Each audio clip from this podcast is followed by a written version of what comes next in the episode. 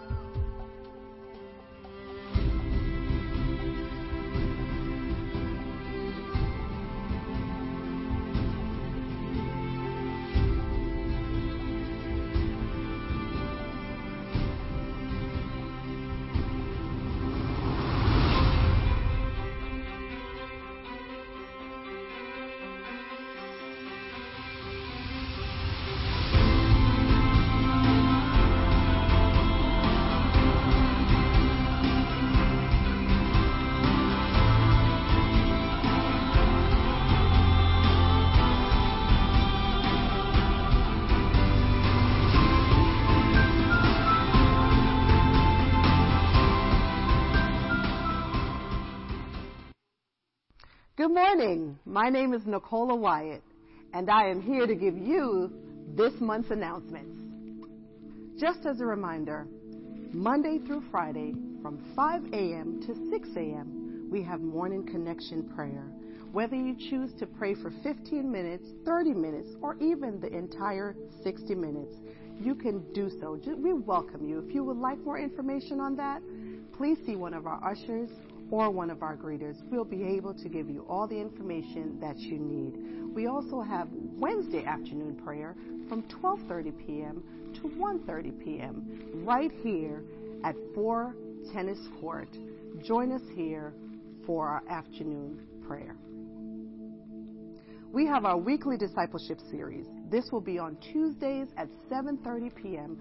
taught by one of our amazing ministers. If you want to dive a little deeper into the Word of God, this will be the place for you. If you have questions that you want to ask, perhaps you don't want to ask it while the preaching is going, this is the place for you. Please ask one of our ushers or the greeters for the Zoom link. We have Sunday school at 9 a.m. every Sunday. Between the ages of 2 and up, we have a class for you. Join us. It's that time of year again our annual Christmas banquet.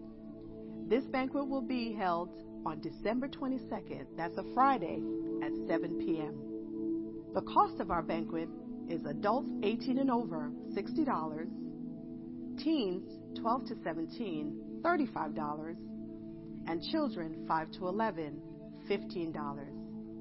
This will be held at the Princeton Marriott of Forrestal. If you have any questions or concerns, please see Sister Sylvia. Can you believe 2023 is already coming to a close? This year, our New Year's Eve is on a Sunday. We'll have our regular Sunday morning worship service starting at 10:30 a.m. Then we'll be back here again at 10 p.m. for our New Year's Eve service. Let's bring in the new year together. And following the service, we'll have a midnight breakfast and fellowship. Join us. To kick off the new year, we're having our second annual Overcoming Mental Health Workshop. On Friday, January 5th at 7:30 p.m. and Saturday, January 6th at 10 a.m. Join us as we aim to have important conversation as it relates to mental health. This is an important topic that most times gets overlooked. Bring your notepads and questions. Together, we will overcome. On January 11th through the 13th, 2024, Thursday through Saturday, our North Central Jersey District Youth Department will be hosting their second annual Winter Youth Conference. This year's conference is entitled Limitless. This will take place at Pastor Bueso's Church in Newark, New Jersey.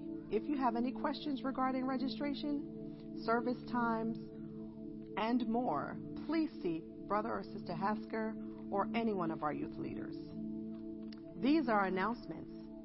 To stay connected with us, follow us on our social media platforms, Facebook or Instagram. Have a blessed day.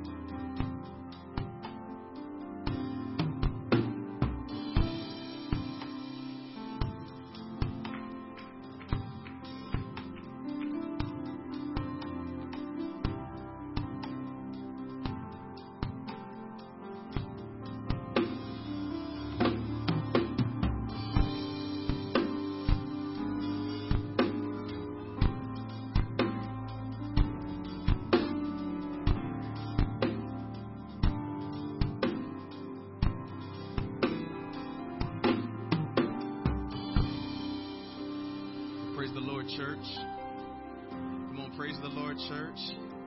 Hallelujah. Can we stand to our feet? Is anybody happy to be in the house of the Lord this morning? Hallelujah. Just turn to your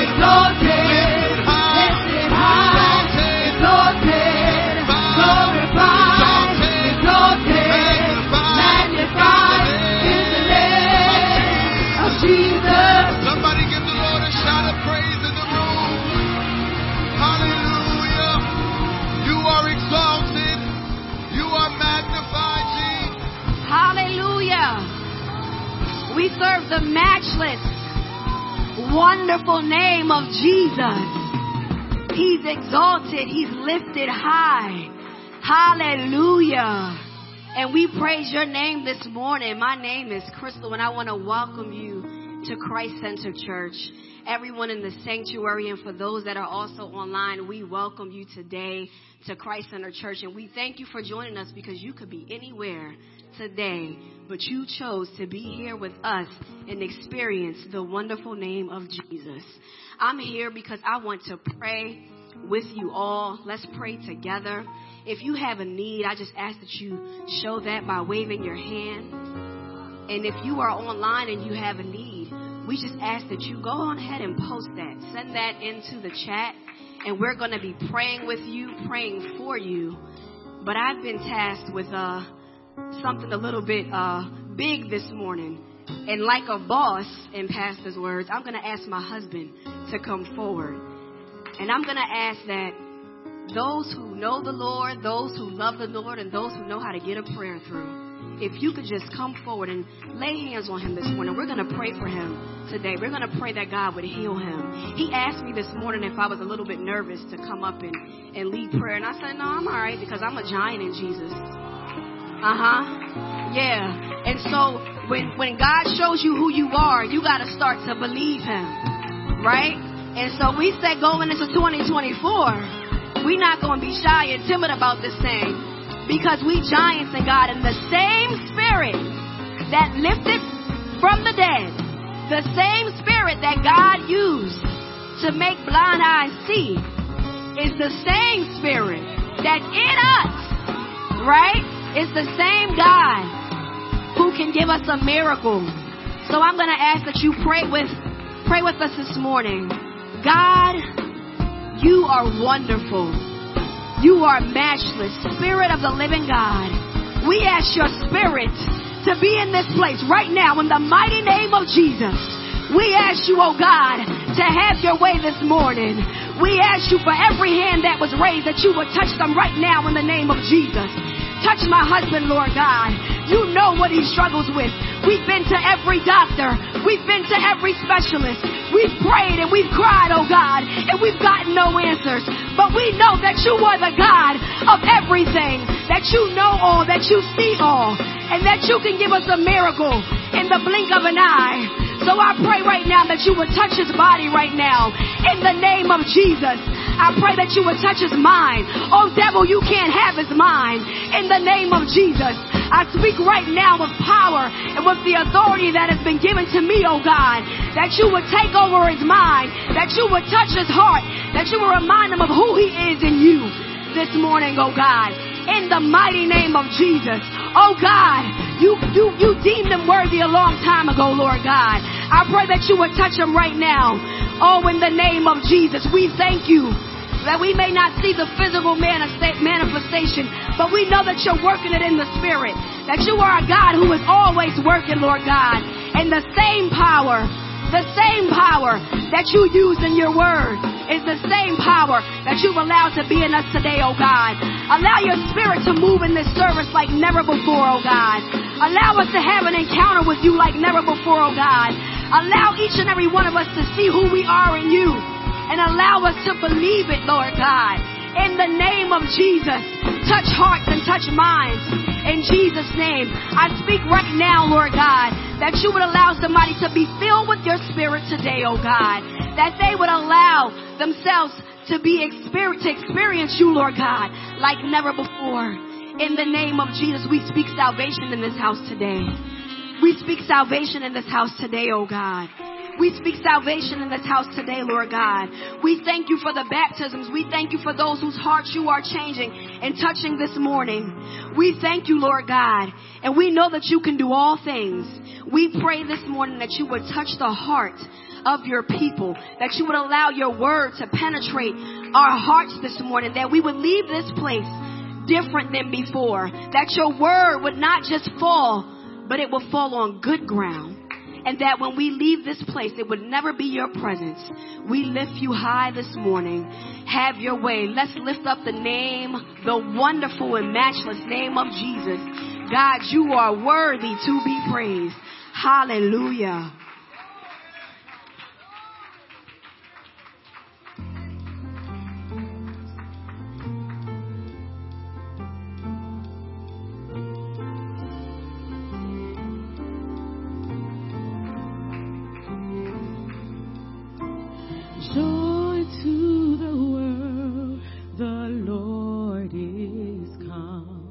Let earth receive her King. Let every heart prepare him room. Let heaven and nature sing. Let heaven and nature sing. Let heaven and nature sing. Joy,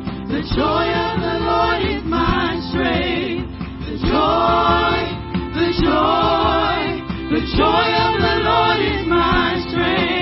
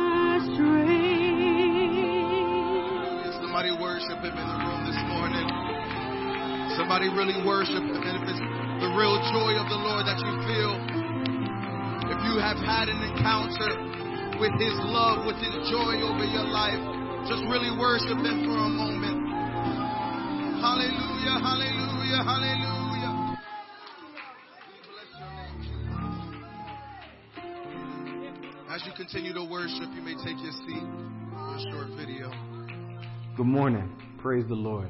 Well, It was February 10th of 2020 when we moved here. And that was about six weeks before the pandemic kind of took off and everything went crazy. So in six weeks, we had moved here, didn't really know anybody, didn't know the community, but trying to connect with people and network and, and just build relationships. And then all of a sudden, we were literally told not to talk to anybody, told not to congregate. That's a problem when you're trying to build a congregation. So we didn't know exactly what the future held, but I'll never forget talking to Pastor Andrew Romine. And the first thing he stated to me was God was not surprised by this. We didn't know exactly what the future held, but we did know that God had called us here for a purpose. We had to push back our launch multiple times, but we started social media, just putting devotions out each Monday. There was a, a person here in the community. She saw one of our videos, saw one of our devotions, and reached out to us. I remember so vividly what she said. She said, We've been meeting in our homes now for about six months every Tuesday, and we love God and we're studying the Word of God and we're praying, but we need a church. So the following Tuesday, they, that group came over to our house, and that's what started Truth Church meeting in person. Tuesday night Bible studies got too big for our home. Then God opened the door for us to begin having Bible study at an old bank. So if you think about it, you know, you're transitioning from a home to a bank to a to the vault of a bank, um, and and then as our story began to grow, we no church wanted to uh, open their doors to us, and, and you know we're in the middle of a pandemic. Things were just intense anyway, and finding a facility was a big challenge. Seven different times we're looking to have church, trying to have church, praying with all of our people for doors to open, and it seemed like doors were just closing one after another. Until finally, one of the the individuals in our group had a connection with the local fairground, and I remember meeting with the fairground board, and uh, they showed me the facility. And in the back of my mind, I'm thinking, man, this is not where I want to have church. but it was the only option we had. The Holy Ghost moved there. It was amazing there on in in that facility in that room. You wouldn't look at it and expect to to find yourself in the middle of one of the most powerful services you've ever been in. But people received the gift of the Holy Ghost there. We had a portable baptistry. Some would call it a horse trough, but it was a portable baptistry for us. Baptized people in the saving name of Jesus Christ. In the summer of 2020, we'd been having church for a few months and everything was great. The church was growing. We were advancing. We had room to grow. But fair season was coming up. So the month of July, we could not get in the fairgrounds. So we started looking around and, and talking to people in the community, connected with a local pastor here, and they agreed to let us have church in their facility for the month of July. So after our first service, I went golfing with that pastor, and by the third hole of our golf trip, we had a purchase price agreed to for their facility. They were looking to move out of town. Everything looked great. The facility was wonderful. Um, the purchase price was wonderful, but being such a young church, we only had about a year's worth of financial record. And North American Missions, Christmas for Christ, really stepped up because they saw everything that God was doing in our community. They saw the need, and they helped us. They helped us purchase this facility with grants and, monthly assistance. And we look at where we are now, and while the, this community has a past, it also has a present. We're setting in a 10,000 square foot facility with room to grow in a growing, thriving church, families being changed, marriages being restored, people being filled with the gift of the Holy Ghost, baptized in Jesus' name. Discipleship is taking place here. And it's just evidence that the past doesn't have to hinder the future. There's a past here, yes, but there's a present here. And because of where we are, because of so many people who've invested in us, North American Missions and Christmas for Christ, there's also a future in a community where it was stated there was none. We're very thankful.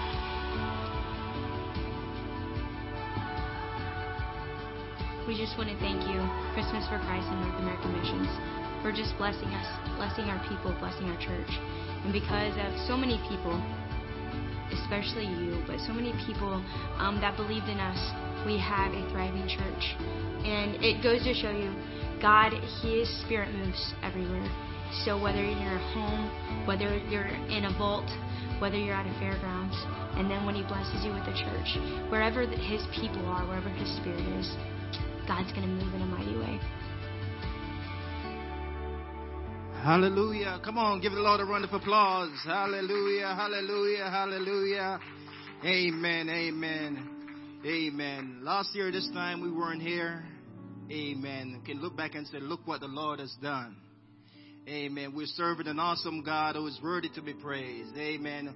Once a year in our organization, we what we have what is known as Christmas for Christ. Give our best gift to Jesus Christ. Um, in the back uh, of the sanctuary where that um, you see the tr- Christmas tree back there, we have a few more envelopes back there. That if you have never, if you have not yet take one of those envelope, we're, you know, advising you to take one to be a blessing um, what that money does, it bring, you know, for churches or, you know, uh, church planters that are trying to get uh, a building somewhere where they can facilitate people to worship God and, you know, would be a blessing to, you know, folks out there to help them to have somewhere where they can praise and to worship the Lord. Amen. In fact, I, I, still have the baptismal tank running. The water is nice and warm. So if there's someone here that's not yet baptized in Jesus' name and you're ready to get baptized this morning, the water is ready. Amen. If you're here, would like to talk to you. Amen. Because we want to make sure this home is your home. Amen.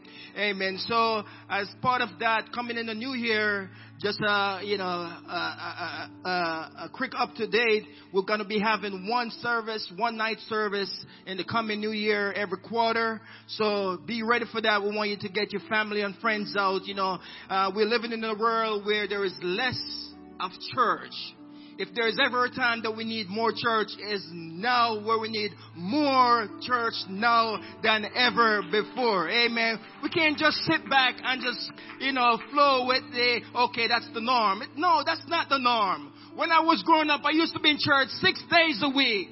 And that was the norm for me. I mean, how many of us can do that today? I don't think many of us can do that. So we recommend you to be a part of what God is doing, to be a part of God's kingdom. Whenever the doors are open, be the first to make sure you are there. Because if you're not there, somebody's gonna miss you. Amen. Amen. Everyone say it's offering time. Amen. Don't forget our banquet is uh, next Friday the 22nd. This Friday, actually, this Friday the 22nd. If you have not yet paid for your banquet, please see Sister Sylvia. I'm going to ask Sister Sylvia to raise her hand. She's in the back there. You can look around if you have not paid for your banquet. We're not collecting at the door, so make sure if you're planning to be at the banquet, you must see her today. If not, if you come to the door, we're not going to be rude to say, I'm sorry, we don't have no more room in the inn. So make sure you come and be a part of what God is doing. Amen. Be a part of what God is doing. Amen. Everyone says offering time. Amen. Is there any guest here for the first, second, or ten, third time? If there's any guest here for the first, second, and third time, we're going to invite you just to stand so we can recognize you. Amen. Amen. We have a few guests here. Amen. Look around. Amen. Praise God. We're so glad that you came here to worship the Lord with us. You know, we welcome you with welcome arms. Amen. And we pray that before the services conclude, if there's anything that we can help you with your walk with the Lord, don't hesitate to let one of us know, the ushers, one of our ministers around, just let them know. We'll be glad to provide you with more information. We're glad that you become a part of this home that God brought you here to be at today. Amen. We're going to invite you one more time to stand with us today as we get ready to uh, receive our offering this morning. If you want to pay electronically, um, in the back by the sound booth, we have a sister back there that will collect uh, electronic payments back there. And if you need a tithes and envelope, envelope, you can just wave your hand. The ushers will be glad to give you an envelope. We're going to pray and ask the Lord to continue to bless our service as we continue to worship Him. Father God, we love you. We thank you for being so good to us, Lord God. We thank you for your mercies. We thank you for your love. We thank you for your goodness, Lord God. We thank you for what you have already done. As we're about to receive this morning offering, we ask your blessing upon every giver, Lord God. Those who have to give, those who have not likewise. Open doors so they too can be a blessing in your kingdom. We ask you to continue to bless our leadership in this church, our pastor and his family, every family in this church, oh God. Open up doors. Use us and help us to be what you want us to be in the hour that we're living in, Lord God. God. We love you. We commit this service in your hand and we ask your will to be done in Jesus' name. And everybody said, Amen. Amen. Bring your tithes and offering unto the Lord.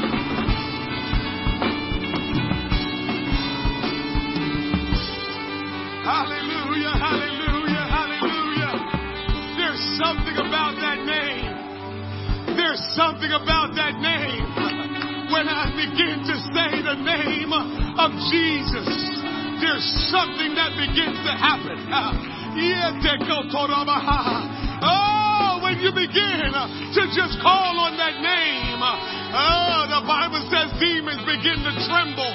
When you call on that name, oh, yes, blind eyes will open. When you call on that name, deaf ears will unstop. oh, hallelujah. Oh, hallelujah. Have your way, Lord. Have your way, Lord. Have your way, Lord. Have your way, Lord.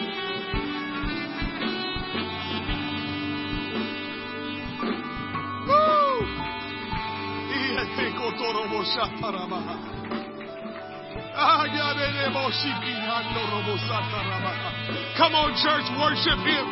The King of Kings is here.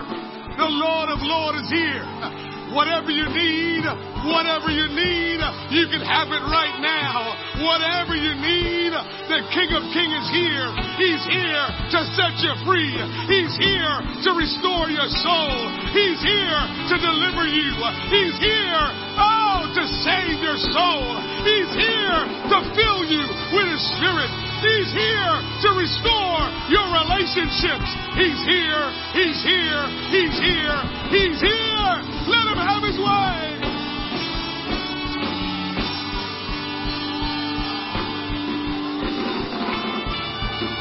Woo! Thank you, Jesus.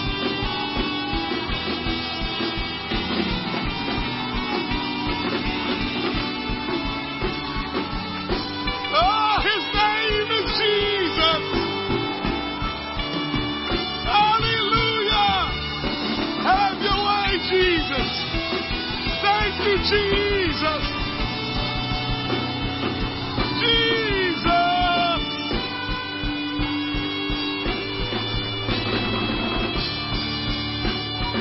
His name is Holy Church. His name is powerful. His name is above every name.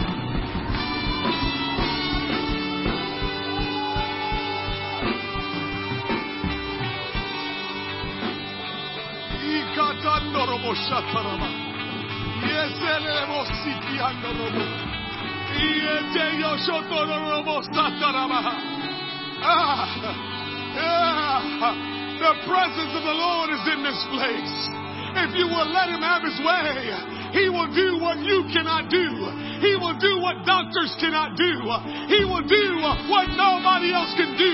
If you will just let God have his way and say, God, I need you. God, I'm tired of what I'm struggling with. Will you heal me today? Will you deliver me today? I need you, Jesus. If somebody will call on his name, he will deliver you. He will save you.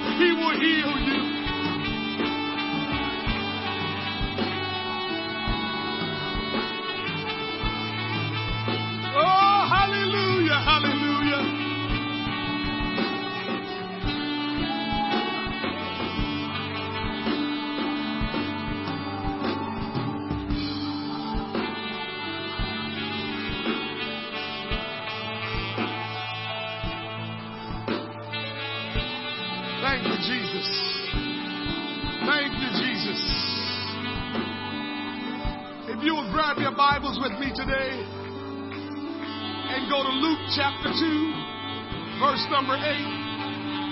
Luke chapter 2, verse number 8.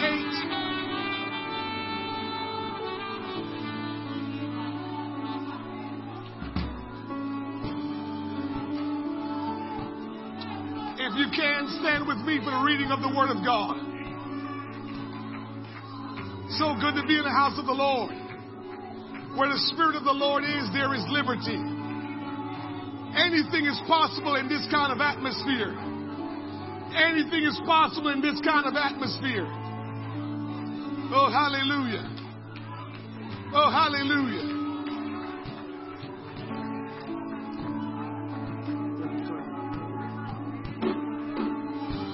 Anything is possible in this atmosphere. If you will let God, He will do what you need. Luke chapter 2, verse number 8. Welcome. Welcome all, one and all. We're so glad you're here to worship the Lord together. We're so humbled to be in the presence of the Lord. God is good, and it's nothing that we have done to deserve His presence. It's nothing that we've done to deserve His goodness. But just because He is good, He comes in our midst because He is good. He touches us because He is good. He, he interacts, He communes with us because He is good.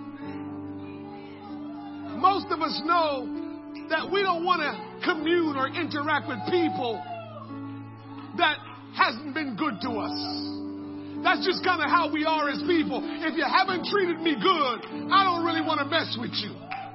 I'm not going to interact with you, not going to commune with you if you didn't treat me good.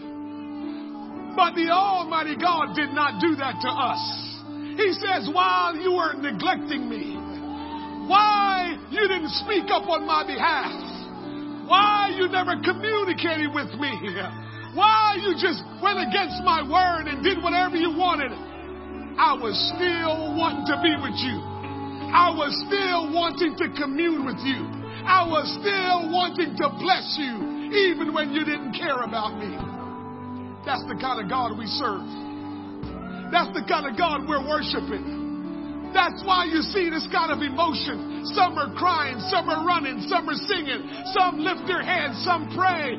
You will see different types of actions and emotions. And that's because people know how good the Almighty God has been to them and that they did not deserve His goodness, but He still's been good to them.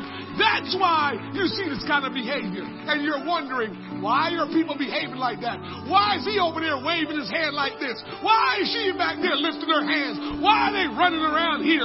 Why the person fell on the stage worshiping God? What is going on? They know who Jesus is and what Jesus has done for them. That's why they seem like they're crazy.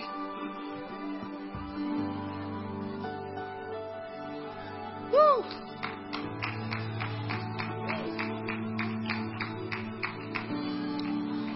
But we can talk about how we got here this morning. Let's get into how we got here this morning. Luke chapter 2, verse number 8. The Word of God says in verse number 8 And there were in the same country shepherds abiding in the field, keeping watch over their flock by night. And lo, the angel of the Lord came upon them, and the glory of the Lord shone round about them, and they were so afraid. And the angel said unto them, Fear not. For behold, I bring you good tidings of great joy, which shall be to some people.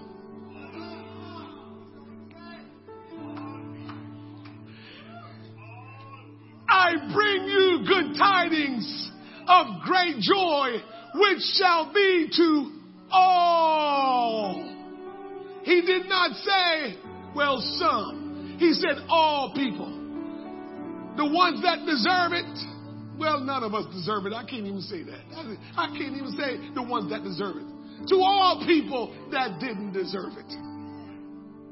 For unto you is born this day in the city of David a Savior, which is Christ the Lord. Can I show you something real quick for you Bible scholars before we sit?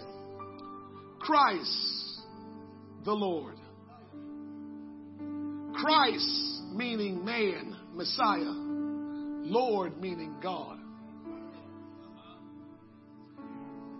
Christ the Lord.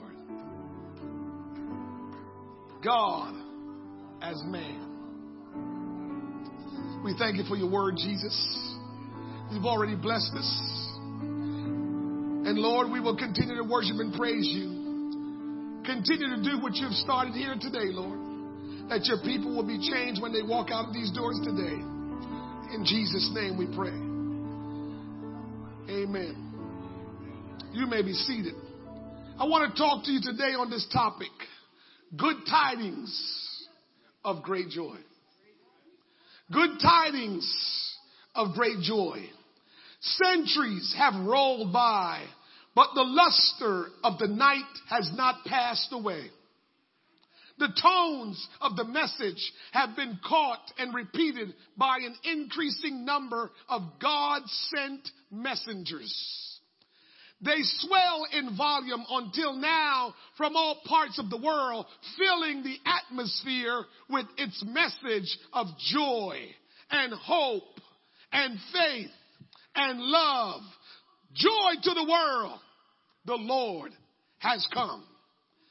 There were many great men and many wealthy men in that city during that time. There were scholars of the most profound and various learning. But it was not to any of these that the angels came. And it was not in their ears that the music sounded. The greatest news that the world ever heard was given to a group of humble shepherds. I think all of us here today ought to thank God and says, man, I'm in good company because I'm not a great person. I'm not any dignitary or wealthy person. And Lord, if when your birth was coming, you gave it to humble shepherds, I'm in good company. I have hope that you will speak to me in spite of my position or my status. The greatest news that the world had ever heard was given to a group of humble shepherds. Few seconds from the mighty world ever disturbed those shepherds. I'm sorry, few sounds from the mighty world has ever disturbed those shepherds. They were not vexed by any ambition to be famous. they passed their day amid silence of nature. How fitting it was that shepherds should be chosen when remembering how the 23rd, the 23rd Psalms began, it says, the Lord is my shepherd. And when we reflect that the babe was born in Bethlehem was to be the, the, the, good shepherd giving his life for the sheep, it's amazing how our Lord and Savior Jesus Christ connected the dots from way back in Psalms, even before then, to let us know the good shepherd was coming. Philippians chapter 2 verse number 6 says, but made himself of no reputation and took upon him the form of a servant and was made in the likeness of men. It's talking about Almighty God who became man. Matthew 23 verse 11 says, but he that is greatest among you, and we know who was the greatest among us when he was walking in the flesh, but he that is the greatest among you shall be your servant. His revelation to those shepherds was usually significant of the genius or, or, or unusually significant of the genius of Christianity. This is why some people have a hard time with Christianity because we like the bling bling and Jesus didn't come with any bling bling. Jesus didn't come for any show. Jesus didn't come to say, look at me.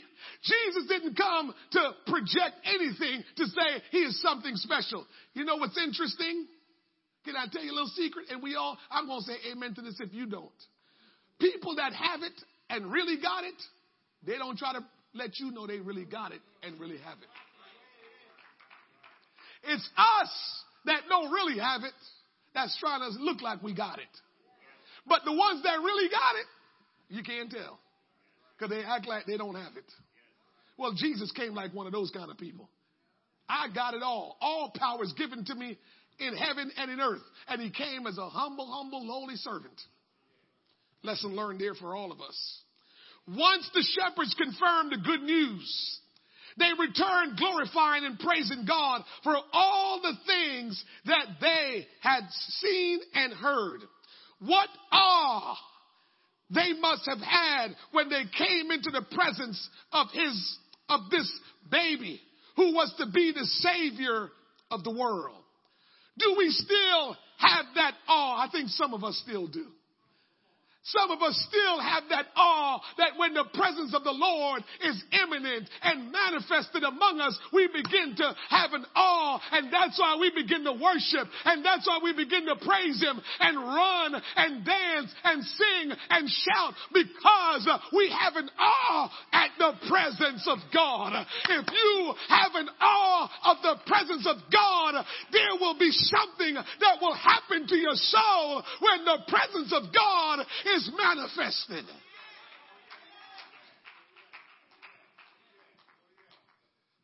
There's something about the name. As soon as they start singing that song, I wanted to run as fast as I could, but I can't run like I used to. Because it's something about the name. It's something about the name of Jesus Christ you can say that name and whatever I'm doing, I stop. I, I, it becomes a spectacle to me whenever I hear the name that will always stop me in my tracks uh, because the name uh, is not like any other name. I don't know about you, but when I say the name of Jesus, uh, my whole being, my whole spirit, my whole soul begins to stir because he is my creator. He is my deliverer. He is my savior and he owns me and everything that I can ever be, it's all because of Him. So when I hear his name, I begin to worship. When I hear his name, I begin to praise. When I hear his name, I begin to shout. At times I begin to cry because the name is about Jesus. It's everything about him. When you hear the name, you understand who it is. When you hear the name, you realize it's all encompassing.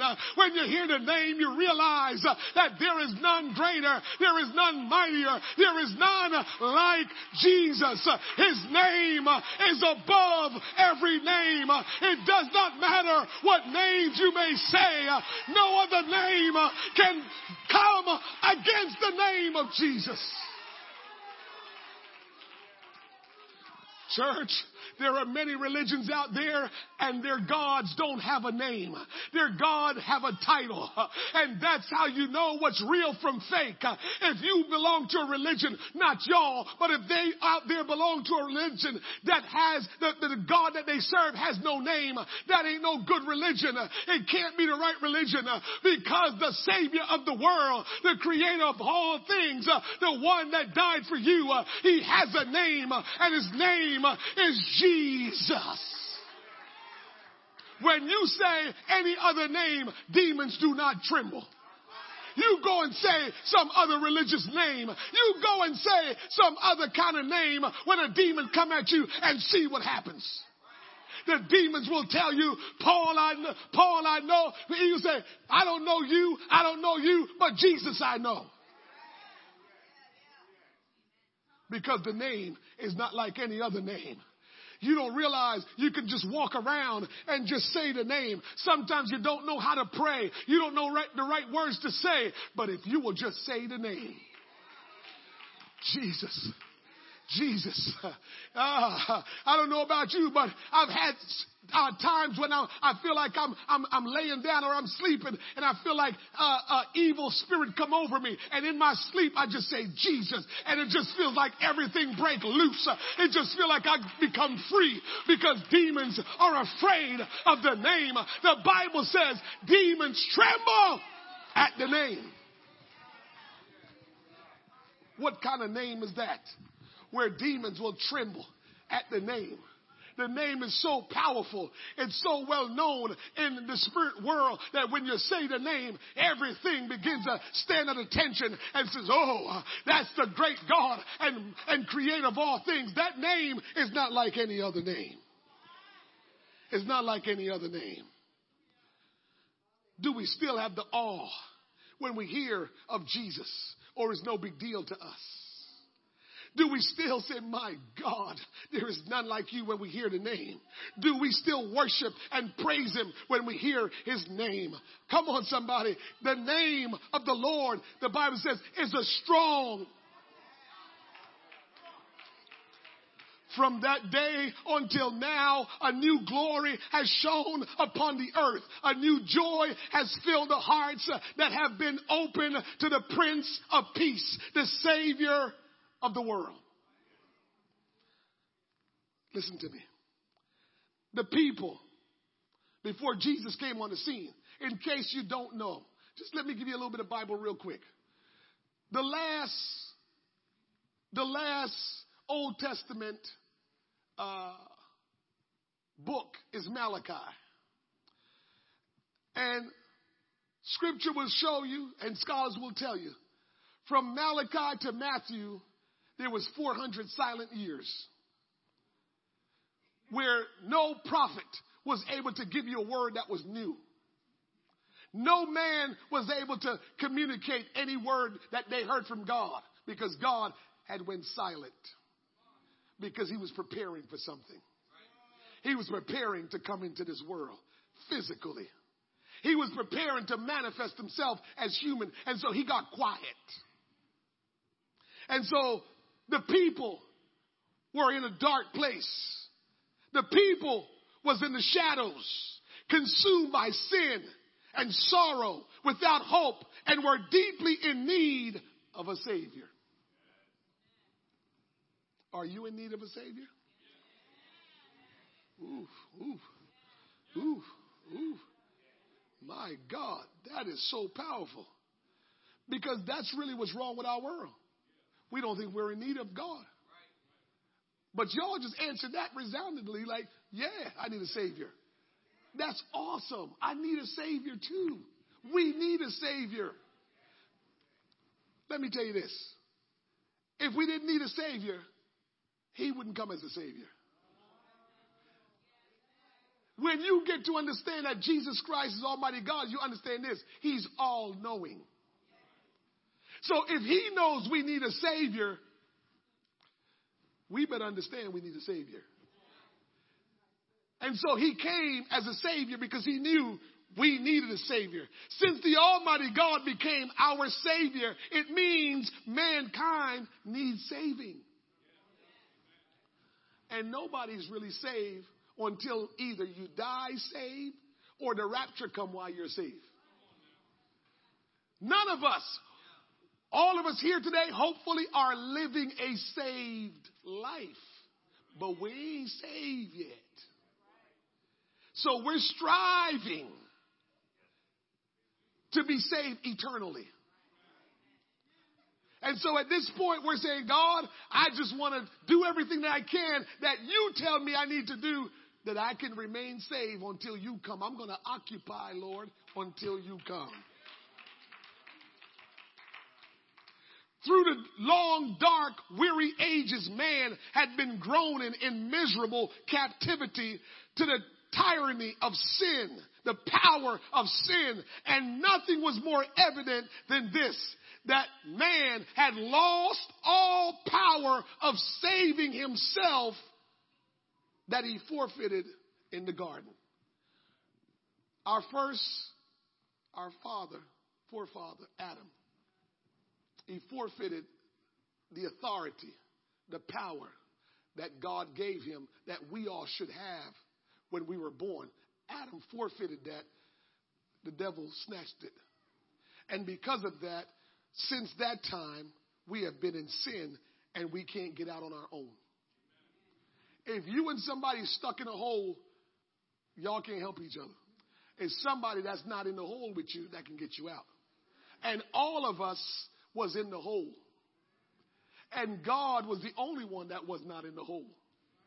That's why he was the only one that can save us. That's me giving you understanding. But the word of God says he was the only one without sin, obviously, and we all had sinned. And so we can't save ourselves and we can't save each other. Only God can save man. Can we be a vessel? Can we be a conduit? Can we be an instrument that God can use to speak what we need to do to get saved? Sure. But only when we make up in our mind and do what God says that we can be saved because it's He that works on the inside of man to clean us up, not us. Mm-hmm. Mm-hmm. Now, at last, another is going to undertake his unhelpfulness. He can't help himself. Man was helpless. And God says, Now I'll come and help man. The birth of any child or any man child is an interesting event. The other day, I had a guy that stopped by here to see me. He doesn't go to church. He's a Jew. I didn't even know, and he's been a you know fairly decent friend of mine for a little bit. And I told him was to stop by here and come and see me, and he brought his little daughter with him.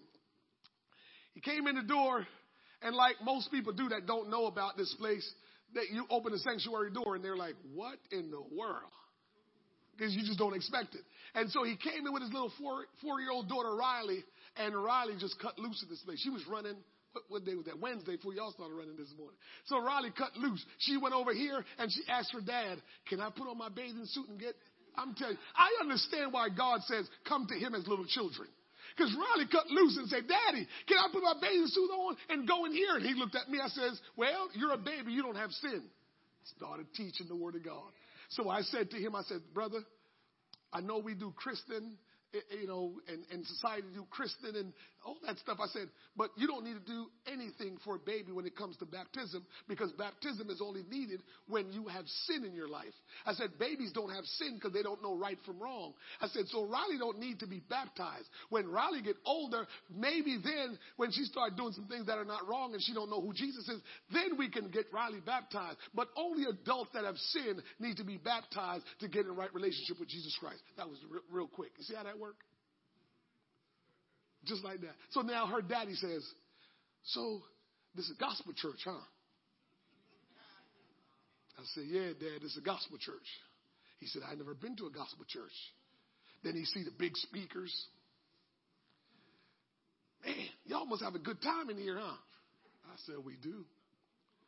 He says, All right, what time service start? I said, 1030. He said, I'm going to come see y'all. I said, Riley, Make sure you, you know, you know, I, I know how to talk. Tell the kids. Kids don't lay off. I said, Riley, make sure you tell your daddy you want to go to church. And you want to go to that nice big church that you was running around in. Mm-hmm. Because we need to seize every opportunity to talk about who Jesus is, what he can do for us, what he will do for us, what he has done for us. So the birth of any man child is great and wonderful. And when you think about, I said this to her dad. I said, Dad, did you ever think about this? That you were once just like that. No care in the world. All you want to know is when you eat and you just want to run around, have a good time. Mommy, mommy, daddy, daddy. Did you realize? He said, You know, that's that's interesting. I never thought. I said, Well, we were all right there with Riley. And now look at us. I said, You gonna tell me there ain't no God? You want to listen to this one? I'll, I'll get y'all in on this conversation. As I was talking to him, I said, his name is Jeffrey. I said, Jeff, when you were born, as opposed to when Riley was born, I said, you know you weren't as smart as Riley is today. He said, nah, these kids are born smart. I said, tell me how is that possible if we don't have any kind of influence on how smart an unborn child can be? Y'all got the answer to that?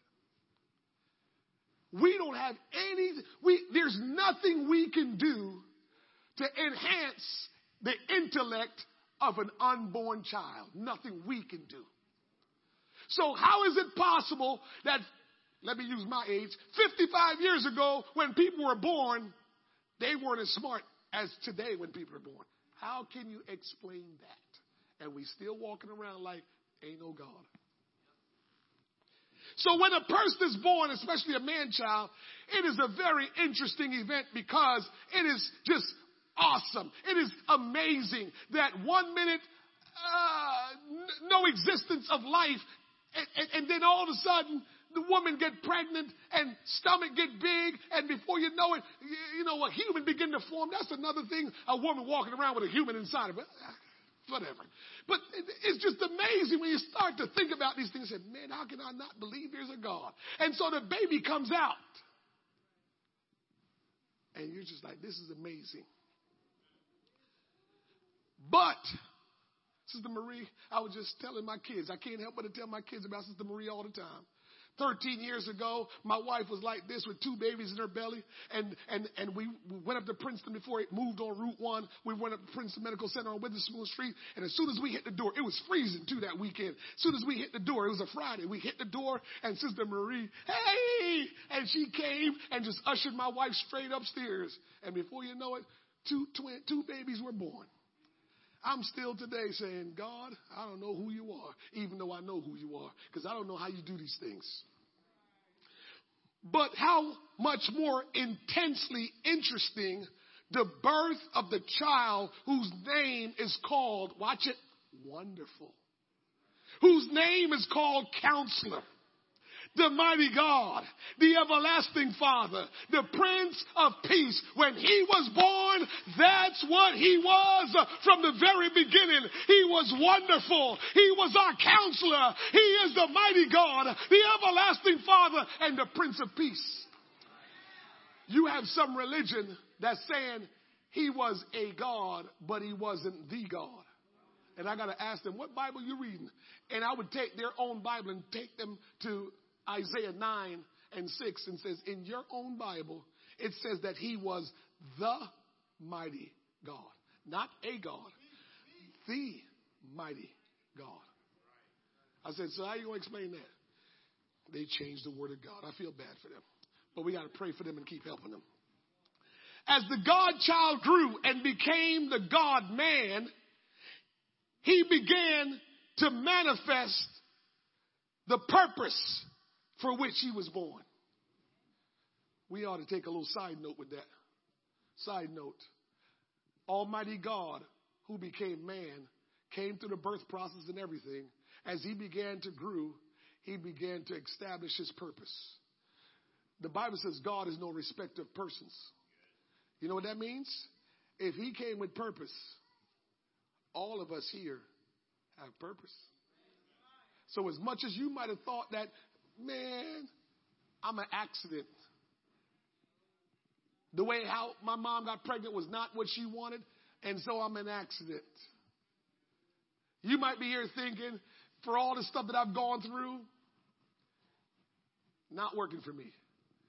Can I tell you, if God allowed you to be born because He's ultimately in charge if you are born or not born. If God let you came out that womb and you're here today, you have purpose. You have purpose. I don't care what your history is. I don't care how people have treated you. I don't care what education level you're at. I don't care where you are in life. You have significant purpose because God allowed you to be born. You hear this preacher today. I feel like somebody needs to hear this. And I'm telling you, no matter what, don't you commit no suicide thinking that that's the answer. Because if God brought you into this world, He brought you into this world for a purpose. Stop spinning your wheels uh, and looking for answers in the wrong places. Uh, You have come to the right place. Uh, I need you to surrender your life to Jesus and say, God, if that man is telling the truth, show me my purpose. Help me to know who I am and why I was born.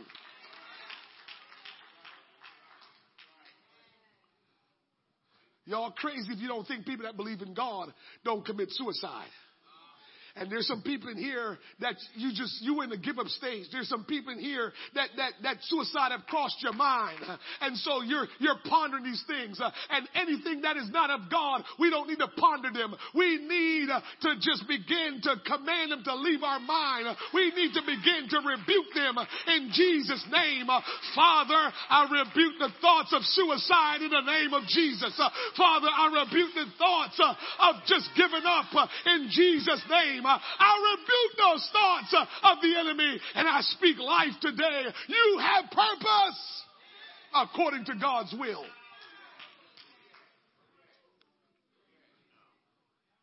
Don't go the long way. Sometimes we try to go after what we think is our purpose and neglect God.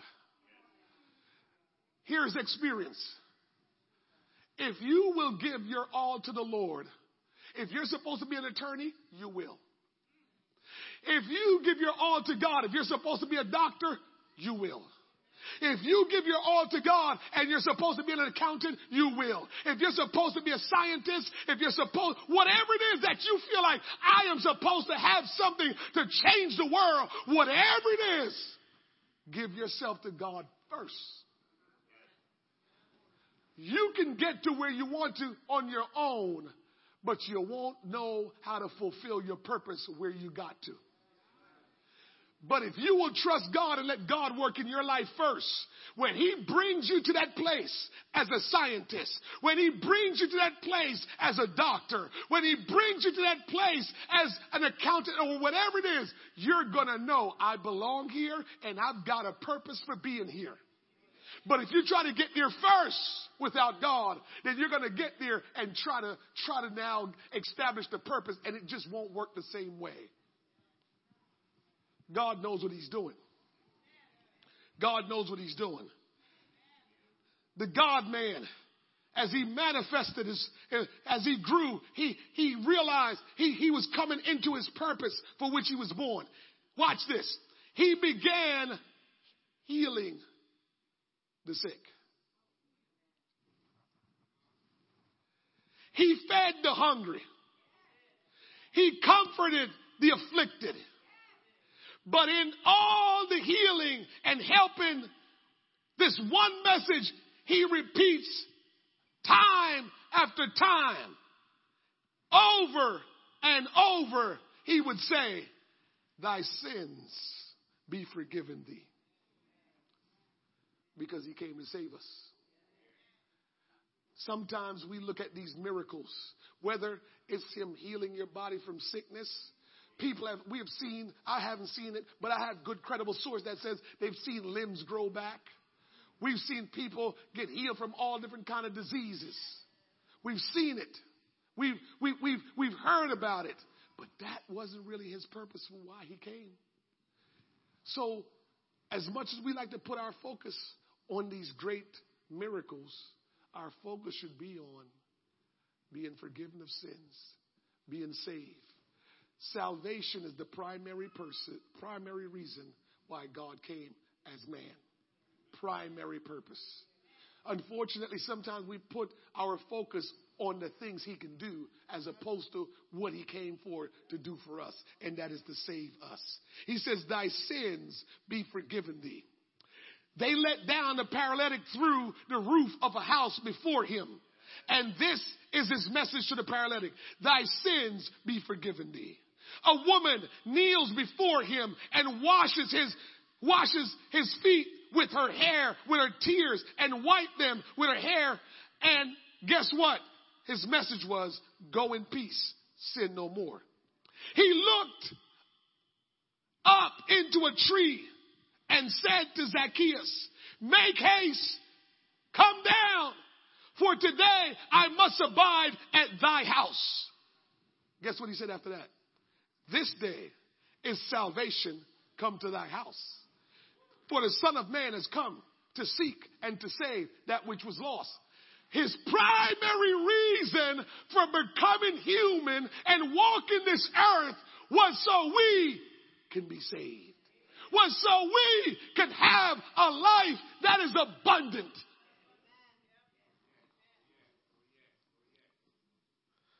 They nailed him to the cross. And his prayer breathes the same message Father, forgive them. He's a God of salvation. He came to seek and to save. This is why we're worshiping Him. This is why we're praising Him. Church, there is nobody like Him. Nobody like Him. No matter how bad you have been, no matter how badly you have treated God, no matter how much you turned your back on Him, no matter how much you cursed Him, no matter how badly you just ignored Him, He came to save you from the worst of the worst. Will you just realize that about him.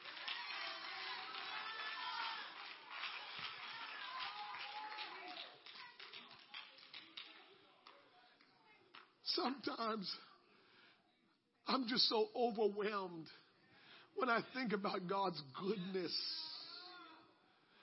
For you that are not saved, you are looking at it from your viewpoint of man, God has been good to me, and I'm not even trying to live for Him the way I need to. And that's true. But watch this.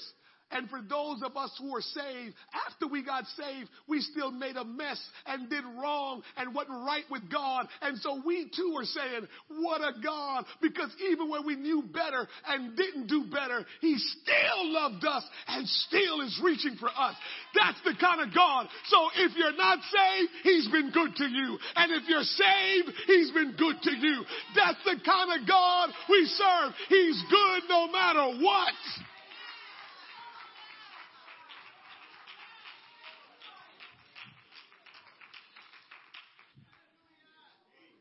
They nailed him to the cross. And he said, Forgive them. This Christianity is more than healing the sick, more than feeding the hungry, more than clothing the naked, more than educating the ignorant. This is taking off the great burden under which humanity has been crushed by sin. You see this water over here? I know it's just water. For you that have never been baptized, us that have been baptized have this message for you. It seemed like it was just no big deal. And then when we went over to get baptized, we repented of our sins. We went into the water and got baptized in the name of Jesus Christ for the remission of sins. When we came back up, we felt lighter.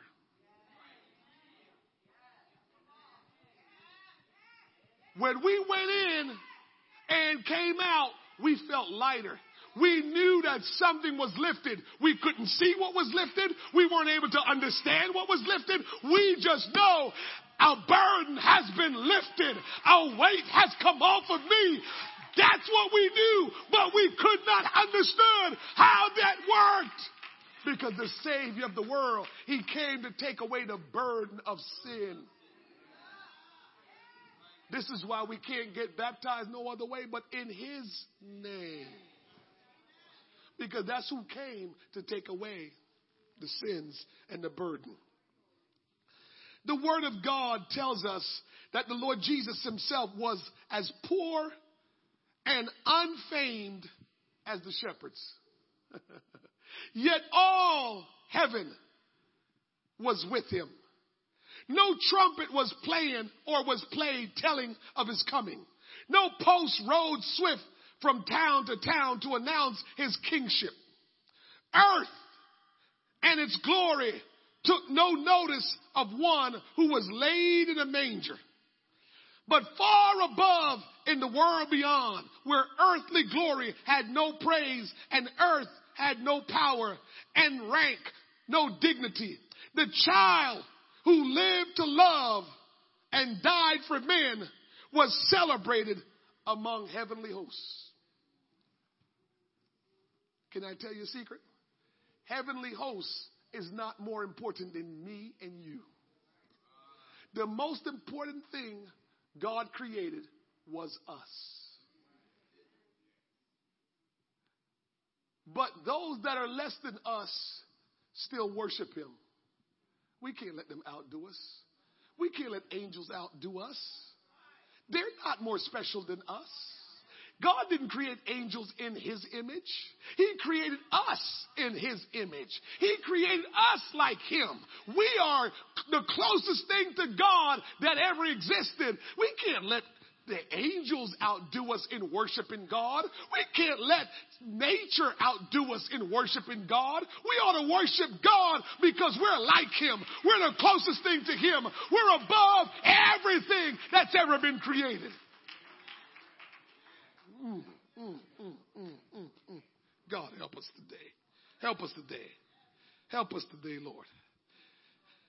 Heaven understood that the Almighty God, who is the creator of the world and everything in it, became the Savior of mankind by doing what was necessary to give us life more abundantly. I'm almost done. I'm going to get you out of here today, get your lunch. But here is where I got my definition of love. Everybody want to know what love is, what love is, what love is. And here's where I got my definition of love. You want me to tell you what definition of love is? Love is to do whatever is necessary to benefit the one who you love. You're quiet. Let me tell you how I got that definition. Almighty God on his throne, angels bowing down, angels worshiping around the throne. But again, angels aren't more important than you and I. And he looks and he knows my children that I created in my image are being burdened with sin. They are just just being devastated by sin. And so angels, I got to go and save my people, the ones that I created in my image. But guess what? In order for them to ever get out of sin, I had already established that without the shedding of blood, there could be no remission of sin. So, in order for sin to be gone, blood had to be shed. But as I sit on this throne, I ain't got no flesh and blood because there ain't no flesh and blood in heaven. So, God, as the invisible being, right, says, How in the world am I going to be able to shed blood? What, kind of blood? Unblemished blood. Nothing else that was worthy had blood to be shed for people. So that's where he says, okay, here's what I'm going to have to do. I'm going to have to become a man, a human. And as a human, I'm going to have a body. As a human, I'm going to have flesh and blood as human, I will be able to walk amongst them and be their example that you can live in a world of sin and not sin. And so I'm going to have to become that in order to save my people that I made in my image. That's what I'm going to have to do. So guess what? That's how we read of this story. That the Virgin Mary was impregnated by the Holy Ghost. He didn't allow man to, to taint because all men have sinned. So if if if uh, um, um, Joseph was the one that was used, then he would have been conceived in sin because all men have sinned. So he made sure because the father de- de- determined, you know, what the child is all about. And so because he knew Joseph had sinned, he says, this is what I'm going to do. I'm going to be the father and become the son at the same time. Because I need a body. The only reason why he's a son, why am I doing this? The only reason why he's a son was because he was born to a woman. Tell me who is not a son that's been born to a woman. Tell me, any person walking this earth today that was born, are they a son? Any man, I should say, that's born to a woman, are they a son? So why do you want God to not be a son? I'm ready. Why did you want God to come in this world like any other human and not be a son? That would go against the laws of nature. He would have been false. If he came into the world and says, Yeah, I know I was born, but I'm not no son. And, all, and that's why we all getting we struggling. How can God be the Father? How can God be the Son? How can God be the Holy Ghost? It's just really simple. He only a son because he was born of a woman. But he God, really. But he could never be born and not be considered to be a son. So we getting all flustered and got to figure out, you know, so then when we couldn't understand that, we got to say, well, you know, he is the Father, he is the Son, and three in one. Ain't no three in one. It's one God who is Jesus Christ. He became human so he can save us. That's all this is all about. Why we're getting confused. He wanted to save us and he did whatever was necessary.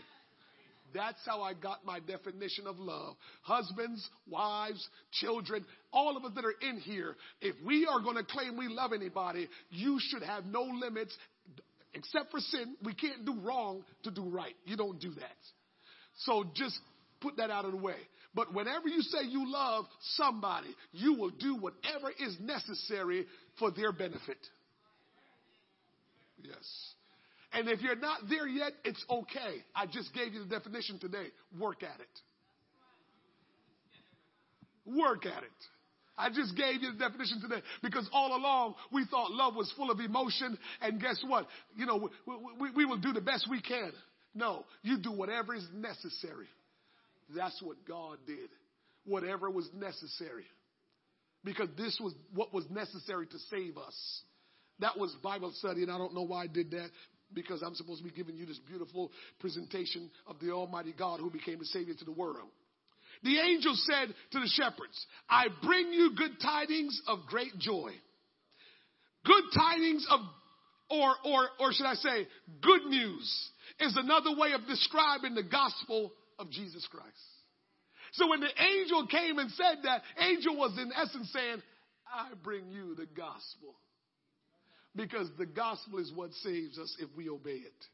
This good news would bring great joy because it comprised of everything for which all people, particularly the Jews, had been hoping for and waiting for. The Savior had come. This good tiding of great joy is still available to all people today. You can have it if you want it. Just like the shepherds, if you desire this good tiding of great joy, you will come and inquire of it. When the shepherds got the message, did they stay where they were? No, they went to inquire because of what they heard.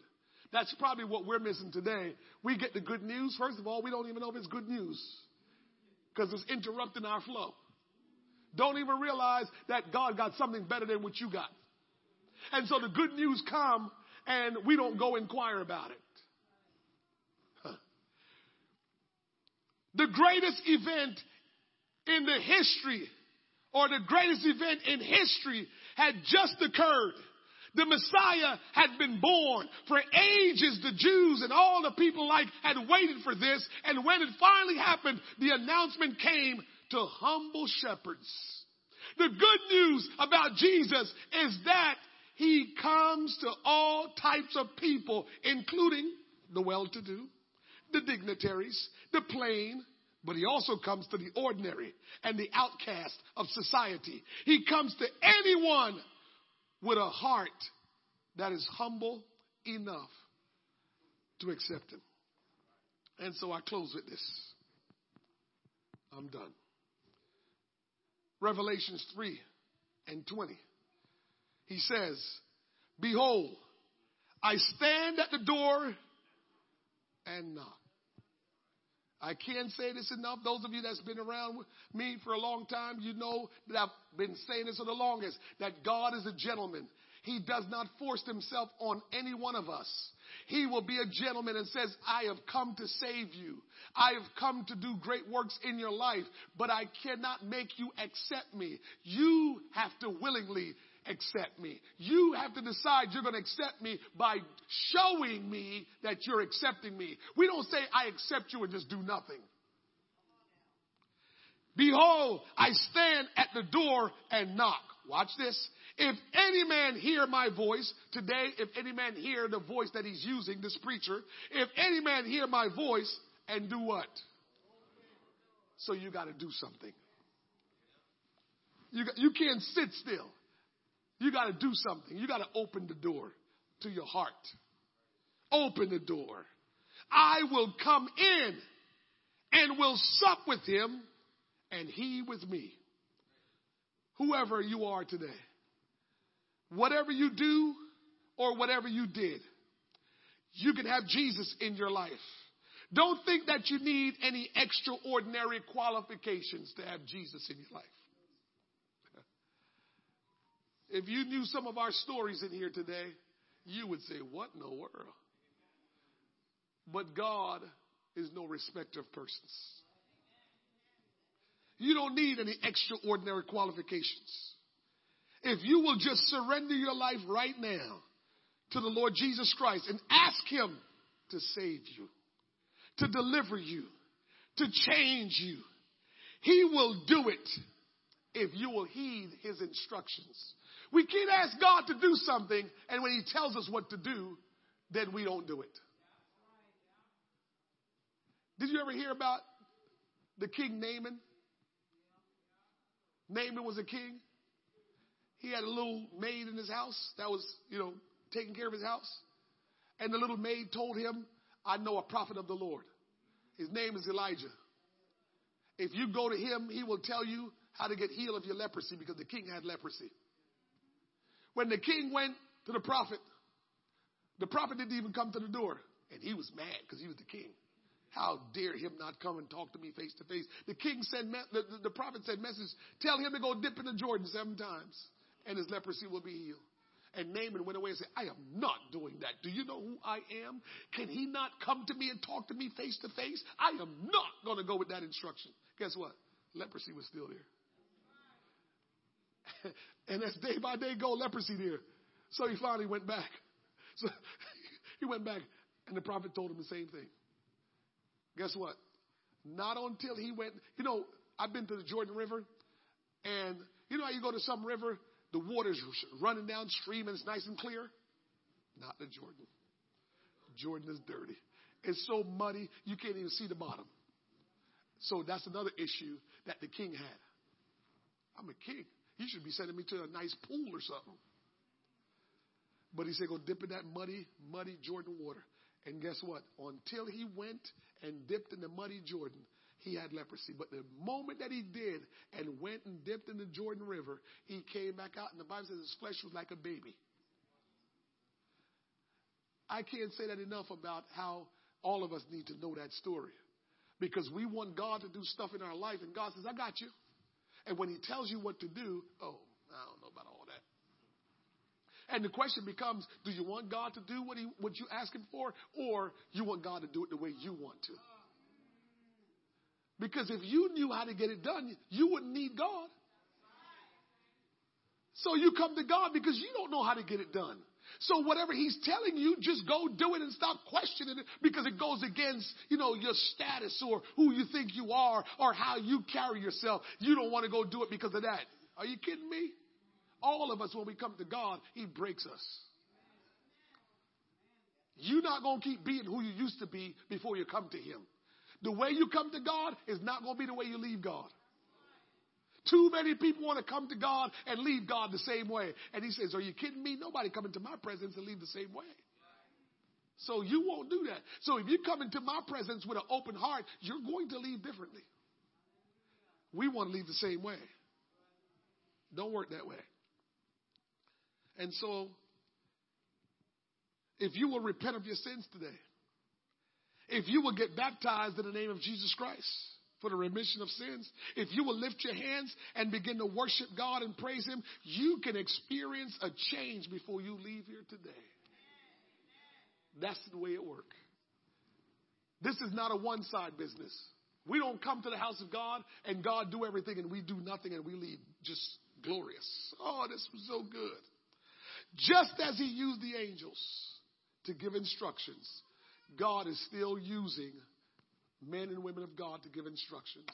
This is why in some places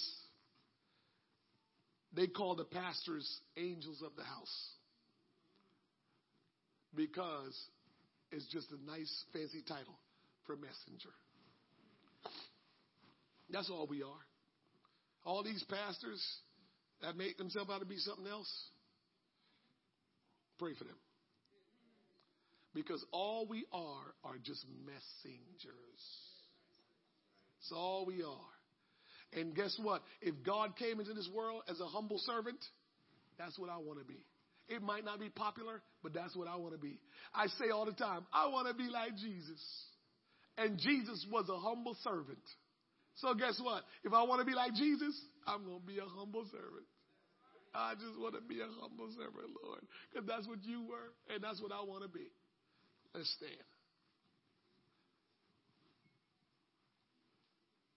Humble servant. That's what it's all about. He came to save us. If we will allow Him to save us, He will save us. But we got to humble ourselves and respond to His word in obedience.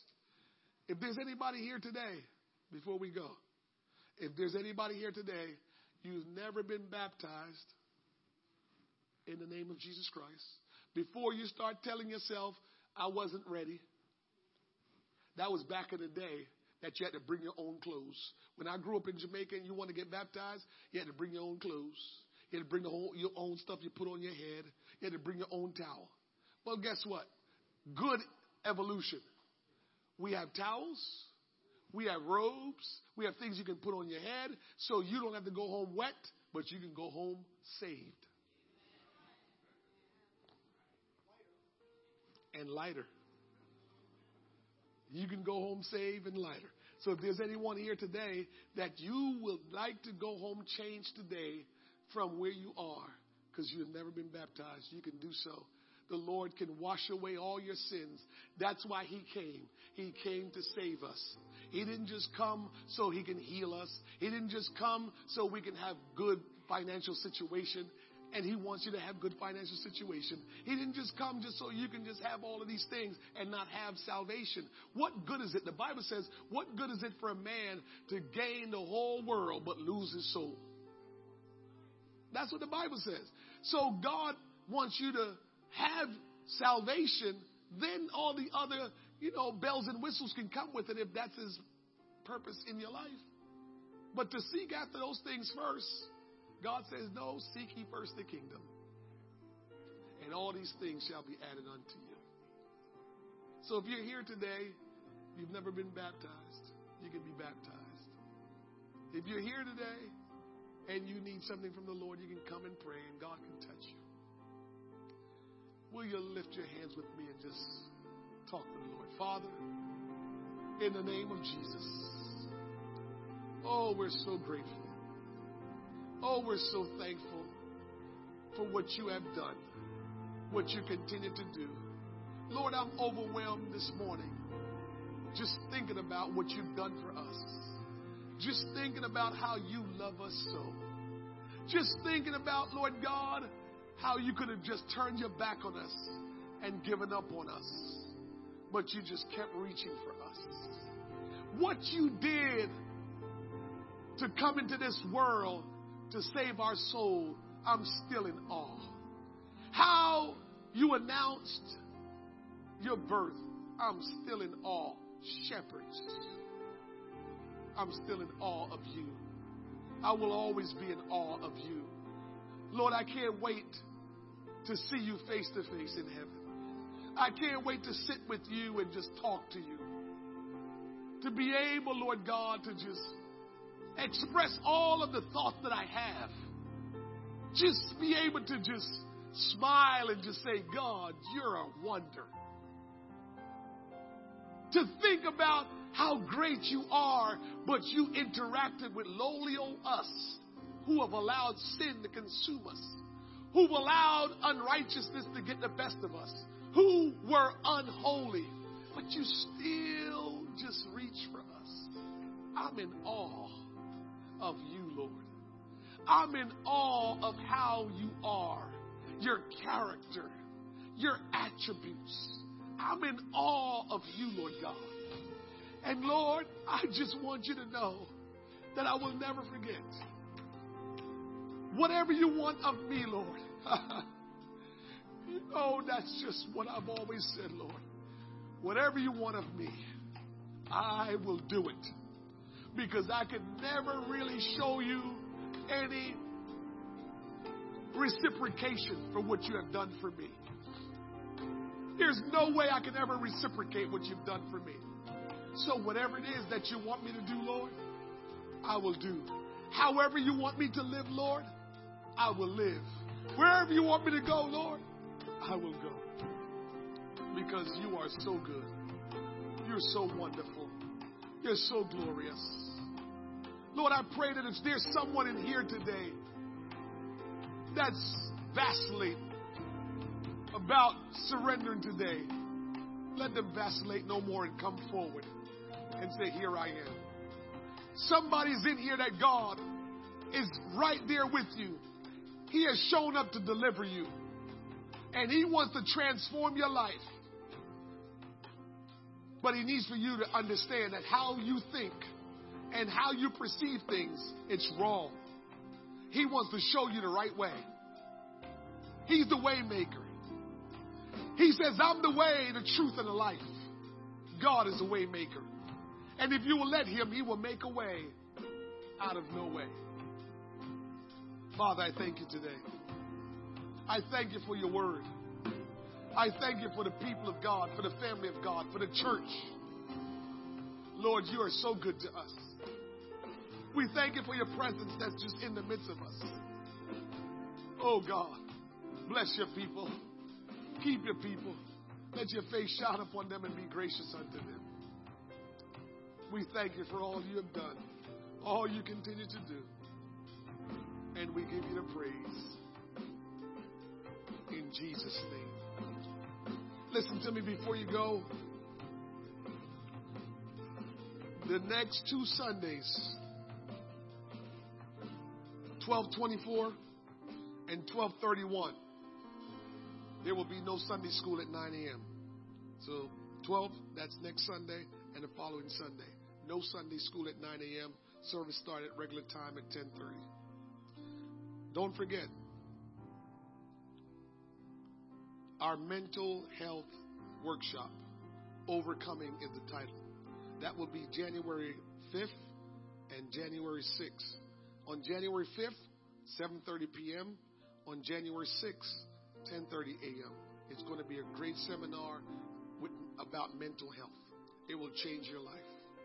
And so if you will come, you will see some change there. We have great people, young people too, and, and people that have been trained in this field. We have them that will teach and instruct us. So we want you to be a part of it. Make a note of that. God bless you. Have a great rest of your day. I love you and I appreciate you.